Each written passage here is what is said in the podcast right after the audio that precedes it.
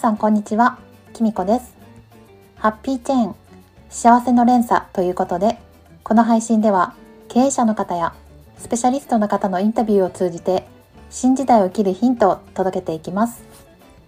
本日第3回目のゲストをお招きして、えー、ハッピーチェーンを配信させていただきます。本日は三浦翔さんにお越しいただきました、えー、少しあのプロフィールを紹介させていただくと三浦翔さんは、えー、株式会社チームダイナミクス、えー、企業のリーダー育成だったり、まあ、エンゲージメント向上のお手伝いということで、えー、会社をされている代表取締役の方です。また、えー、個人としてはエグゼクティブコーチということで、えー、資産数百億円また数十億円の起業家さんですとか上場企業の CEO オリンピック日本代表選手などのコーチもしていらっしゃいます。でちょっとあのお調べせさせていただいたんですけれども、えー、本も出されているということで自分を変える習慣力ということが、えー、自分を変える習慣力ということで、えー、累計30万部以上今、えー、出版されているということですごいあのベストセラーの方にお越しいただきました。本日よろしくお願いいたします。よろしくお願いいたします。はい。では今日私すごいあの楽しみにしてきました。皆さんの話が聞けるのをすごい楽しみにしておりました、うん。はい、まずは、えっと、簡単にこう今のそのあのまあ、エグゼクティブコーチをされてることですとかあと会社の代表されてると思うんですけれども、うん、えあの経緯を教えていただけますか、はい、経緯というのはこういうことに至った経緯って感じで、ね、あそうですね。至った経緯って感じです。なるほどなるほど。あのもともとマーケターなんですね。あ私あの見ました。広告代理店ですか、はいはい、広告会社でキャリアがスタキャリアスタートさせたんですよ、大手のところですか？えっ、ー、と大手ですね。はいはいはい。はい。あの僕もともと大光っていう会社に入って大阪の本社の会社に。はいはいわかります。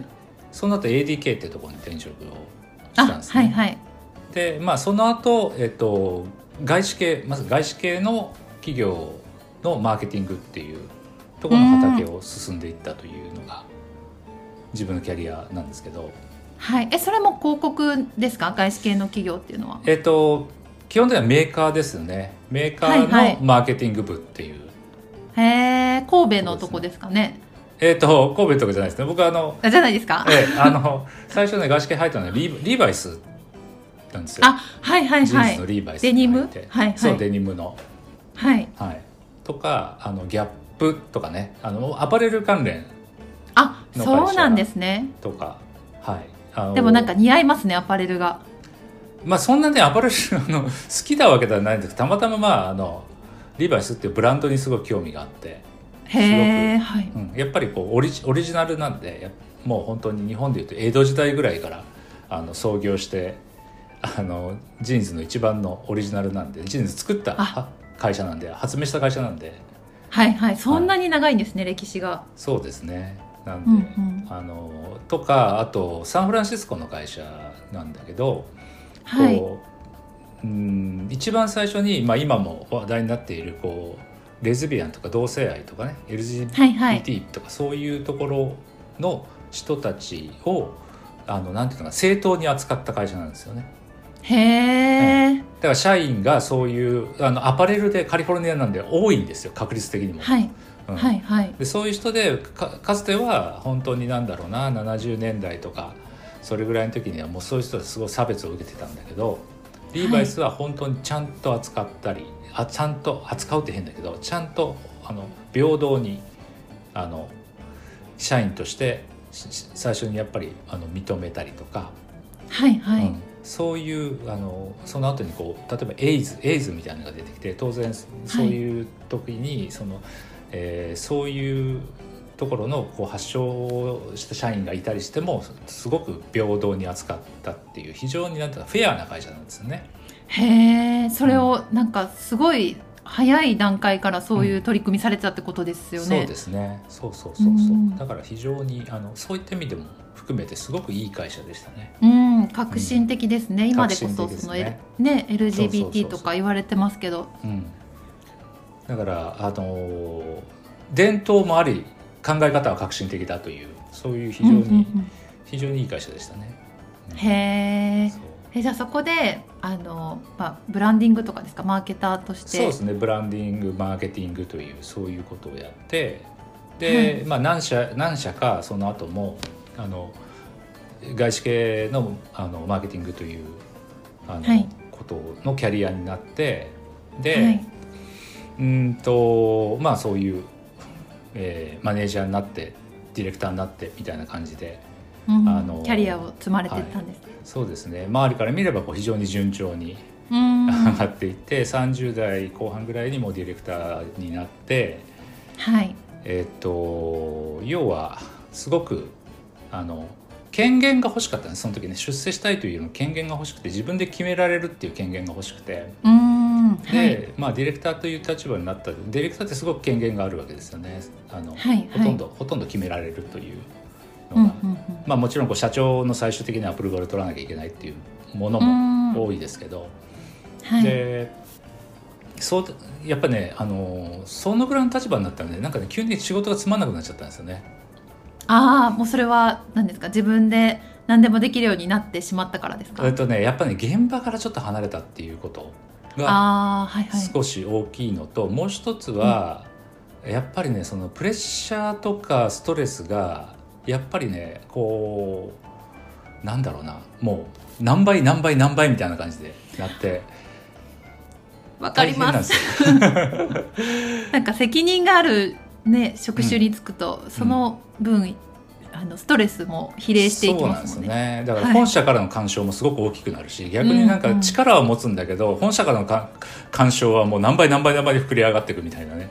そんなものもあったりとかしはい、してでえっとまあねあの吉田さんも経験されると思います非常に厳しいのであの、うんまあ、そういうところからなりますもんね。そうなんですよ。簡単になるんで、はい、もうあの、はい、外資系はすぐ解雇になりますもんね。サッカーのサッカーの監督みたいなもんなんで あの、はい、サッカーチームのね。あのやっぱりちょっと苦しいところがあってもうマネージメントがすごくある意味横着になってたんですよね。自分の中の、はい、マネージ、はい、まあ、何十何十人という部下がいて。でマネジメントが、まあ、いわゆるこうパワーも持ってるんでポジションパワーも持ってるんで、まあ、ポジションパワーでやろうと思えばできちゃうわけで、うん、であのすごく横着になってもうチームが本当にあのガタガタになってしまったんですね僕の責任で。あそうなんですね。そうなんですねであのそうすると余計またプレッシャーきつくなるわけですよね。うん、えマネジメント研修とかってありました？マネジメント研修ほとんどなかったですね。ないですよね。うん、あれなんか外資系ってないですよね。うん会社にもよると思うんですけどね。あそうなんですね、うん、会社にもよると思うんだけどでも僕ね、その時に、えっといまあ、1回だけあったのかな。1回だけあったんですけど覚えてみれば、はい、まあなんてありきたりのものだったんですよね非常に。うんうんうん、で僕はあの、えっと、経営学も学んでいたんであのもうその辺は分かっているというかつもりになってたわけですよ。全部、はいはい、そのヒューマンリソースマネジメントみたいなものを一通り学んでいるので。はい、そういう大学院レベルとかでも学んでいるんで、はい、なんだろうな。でも分かっていた気になったんだけどやっぱりリアルでやるとあの全然違うっていうというかもう自分の中で根本にこう人を尊重するとかなんか人の話をちゃんと聞くとか、はい、そういうことすらちゃんちゃんとできてないわけですよね。あそうなんですね。もう そうそう。そう。だからもうまあ結局いろんなよ状況が良くなくなってよ悪くなってるっていうのも自分の責任っていうか自分のせいだってことは分かっていたんですけど、はい、まあいよいよこれやばいなと。いよいよやばいなと思ってなんなんていうのかな何かやんなきゃいけないと思って、うん、あの当たったのはコーチングだったわけですね。あそうなんですね。そこでコーチングが出てくるんですね。そうなんですよ。で、うん、あこれかもしれないと思ってで実はコーチングってあのクライアントとして受け受けたことがなかったんですよコーチングを。はいはいはい、で受けたことがないんだけどもうそう思ったんでいちいきなりコーチングスクール入っちゃったんですね。あそうなんですねやる側になったってことですね。はいはい、もうねあのえーと、もういきなりもう何十万っていうお金払ってコーチングスクール入って、うん、はい、でなんとかしようと思ったわけですよ。はい、だけどコーチングスクールの2日目かな2日目にまあ無理だなと思ったんだね。何がですか？人の話が聞けない人間だったんで。あそうなんですね。そうそうそう。はい。だから吉田さんもコーチングやってで勉強して思ったらやっぱり人の話を聞くっていうのが一番の軸じゃないですかコーチングの。本当にはいもうそれが一番だと思ってます。ですよね。でそれができないって、自分が。できないと思ったんで。はい。あのあこれ無理だと思ったんですよ。であのもう3日目2日目の終わりにあのそのリードする人に「もう無理だと思う出してこないと思う」って言って言ったんだけどまた家帰ってあの、よく考えてもう一日だけやろうと。もう一日だけやろうと。俺もう後がないからもう一日だけやろうと。はい。行ったんですよ。で次の日頑張って行って。で頑張って行ってそしたらその3日目になんかこうこうブレイクスルーが起きたんですよね。おおブレイはいクスルーが起きた。僕がやっぱりこうコーチングのそのトレーニングっていうかね実際にこう、うんあのなんだろうクライアント役の人とやっていてその人にものすごくこう変化が起きて、お。おうん、気づきが起きて、はい。まあ、要はだから、まあ、女性だったんだけどもう本当に、はいはい。あの途中から号泣し始めて。ああわかります。はい。であのすごくその彼女にブレイクスルーが起こったんですよね。うんうんでそれであれ？これもしかしてできるかもしれないって思ったんですよ。うんうんうんうん。でまあそれであの、まあ、簡単なことじゃないんで別れたと思うんでもう本当日々や、もう何百回もう本当にあの毎日のようにコーチングをあの勤めながらね勤めながらやったんですね。はいはい。うん。でもうそしたらあのやがてこうクライアント有料クライアントがつき始めお金を払ってくれるクライアントがつき始めその単価がどんどん上がっていきはい。どんどん継続率が高くなっていきっていうことが、あの起こったのではい。あのなんか感触が出てきたあこれってもしかしたらあのなんていうのかなこれを中心に自分はあのうん。生きていける可能性があるんじゃないかと、はいはい。はい、思って、えーそうしたいと妻に言ったら「何考えてんの?」と「何を考えてるんだ」と。まあ当然ですよねそれはそうですよね。そうですすよねえしかも外資系でそこまでねこうバリバリされてた方だったら余計に今の地位を捨ててっていうとこになってきますもんねえ。そうですよねだから、もうそんなそんなお金がちょっとなんかコーチングやったぐらいで稼げるわけないじゃないと妻は思っていたんだと思うんですけど、はいはいまあ、はい。そんなこともあってあったんだけど、まああのはいまあ、自分をこうねトレーニングし続けて、はいえーまあなんとかなんとか説得して、はいあのえー独立開業に至るというなるほど。こと形いけるなてって思ったポイントありますか？これでいけるなって思ったポイント。えっ、とねいけるなっていうそうですねそうだな。えっ、とコーチとしてはいけるなと思ったんですよ。うんうんううん。ん、コーチとしてはもう本当に僕はもうあのプロにプロというか独立する前にも何千回というセッションをしてたんで、うんうんうん。でもう、えー、と割合もその時点で高い単価を頂いただいててでも継続してるみんな継続されるんですよ、はいはい。うん、だからもうそこの時点でコーチとしてはいけるなと思いました。ただ、うんうんうん。これをあのなんていうかな事業として成り立つ成り立たせるのはこれだけじゃ無理だなというふうには思ってましたね。はいはいはいうん。これ無理だなというか、まあ、これだけだと大変だなというふうに思っていてうんうんで、えー、と思ったんですがコーチングというものが軸でいろんな展開はできるなと思っていたんでそれは考えようというふうに思ってやってましたね。なるほど。えじゃあ独立した時はそのコーチングだけだじゃなくてってことですか？マンツーマンのコーチングセッションだけじゃなくて、ーもっとこういろんな展開を含めて、うん、でもう一つだから途中からやり始めたのがあの、まあ、いわゆるこうグループコーチング的なことができるグループコーチング的なことができるようになるといいなと思って、えーとはい。そういうことも期待始めてでそのグはい。ループコーチングを研修というものに応用したんですよね。企業研修というものに応用して、で実際にあのもうなんかそうなんですよ。当時で言えば副業で会社には何も言ってなかったんですけど、うん。もうそそれでこう研修知り合いからこう研修の依頼をもうすごくラッキーな人間でいただいたりしてはい、研修を始めたんですね。はいはい、うんなんかもうお話を聞いてると結構そっちにめっちゃ力をなんか注ぎたくなりそうなんですけどまだお勤めされながらされてたんですね。そうですね。そうそうそうそう。あのまああのなんていうのか一個一個やっぱ確かめてそんな甘いもんじゃないと思ってたんで、やっぱ一個一個確かめていく必要があるなと思ってはいやってたんですね。はいうん、でえーっとそしたらやっぱりそれもあのなんか感触があって非常に。まあ最初は最初はあのあれですね。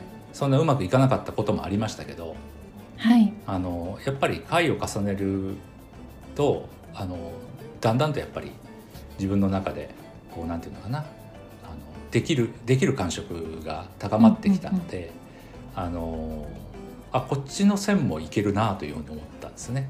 はいはい、うん。でまああのまあある意味ねそこでうんちょっと一回聞いたの。でもこれ本当にやりたいんですか？って自分で聞いたんですね。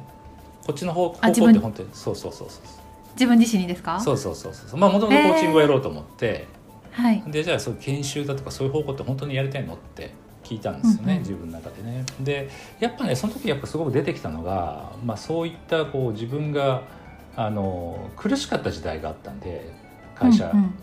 まあ要は会社員として。はい会社員とはいして苦しかった時代があって、その時って本当に、あの休み明けの朝に会社行くのが嫌だったっていうのが、うんうん。うん、もう怖かったみたいなのもあったんで 一時期はね。はい。だからあーなんかそういう経験もあるから自分の中で出てきた思いがこう休みの休み明けの朝に元気に仕事に行くってすごく大切なことだなと思って、うん。そう。だから休み明けの朝にこう元気に会社に行くって本当にあの貴重だなと思ったんですよね。で思い起こしてみればやっぱりその苦しかった時にあ休み明けの朝元気に行けなくてはい。であの家族に迷惑かけるなと思ってねこういうの。そう。だからやっぱりこういうのって自分だけの問題じゃなくて家族にも迷惑かかるなと思ったうん。自分の中のあの体験があったんではい。あそうかとこう研修をやることによってその、受けた方々が休み明けの朝あの元気にね会社に会社じゃないな仕事に向かうはい。ことに貢献できることってめちゃくちゃ価値があるんだなと思って。で、まあ、今この株式会社チームダイナミクスという会社をはい。立ち上げたんですけどでそれ、はい。えー、とそのある意味こう存在意義ってやつですねあの、まあはいはい。外資系に言うとパーパスってやつですけどパーパスってやつに Reason for being ですか？あそうですね。そうそう はいはい。そういうことですね。でそれにあのまさに休みの休み明けの朝元気に仕事に向かう人たちをあのこの社会に増やすっていうのをこう設定したんですよ。わあなんかすごいいいストーリーというかメッセージですよねこれ。なんかあのイメージができてうん、なんかこのメッセージ性を作るあたりがめちゃくちゃ広告の人だなって思います マーケターだなって思いますはいそうですね。まあマーケターでもあり、なんかやっぱりこれ本心なんですよね。やっぱ聞いたのね。うんうんうんうんですや言っぱり語化が素晴らしいあのね吉田さんの大阪で言えば環状線かな？おあの、はい東京で言えばあの山山手手線の休み明けの朝の重い雰囲気ってあるでしょ？ああありますね重はいい雰囲気。もう電車の中のうん。目が死んでる人たちそうみたいな休み終わった。また今日から1週間かみたいな。はいね、これがなんか本当にもう理想理想論だけど理理想論だけどよしっていい、ね、しっかりリフレッシュしてたくさん遊んださあ今日からしまた仕事だっていう感じのエネルギーになっていったらあのめちゃくちゃ本人も家族も幸せだし、はい日本日本もハッピーになるし、日本ももっともっと元気になるなというふうに。やっぱりイメージするとやっぱりすごく価値があることだなというふううに思んうわけです、いやそのシーンを切り取れるのが素晴らしいです本当。ありがとうございます。ありがとうございます。だからね、だからやっぱこれ原点なんですよね。で仕事やってるとあのやっぱり原点で今日もあの午前中あの研修オンラインで研修やってたんだけど、はいはい。やっぱりえー始める前に始める前にお「お前何のためにやってる?」って自分に言うわけですね。このためにやってるって。うんうんだから今日参加者の人が本当に、あの元気にやってる人もいるだろうしいやー、うん、辛いなってやってる人もいるだろうしもう本当勘弁してくれと思ってやってる人もいるだろうし仕事してる人もいるだろうし、はいはい、そういう人たちがやっぱり、はい、あのね、元気に、ね、なるためにあの僕は今日やってるんでそういう気持ちでそういう人たちがそういうふうにあのちゃんと元気になるためにあのいいろんな今日必要なことをちゃんと伝えようっていう。ふうになると、やっぱりこう仕事仕事へのこうなんていうのかなあの充実度というかね気合の乗り方が変わるんで、まあ、非常に大切なことだと思ってますね。うんうんうん。何のためにが明確ってことですね。そう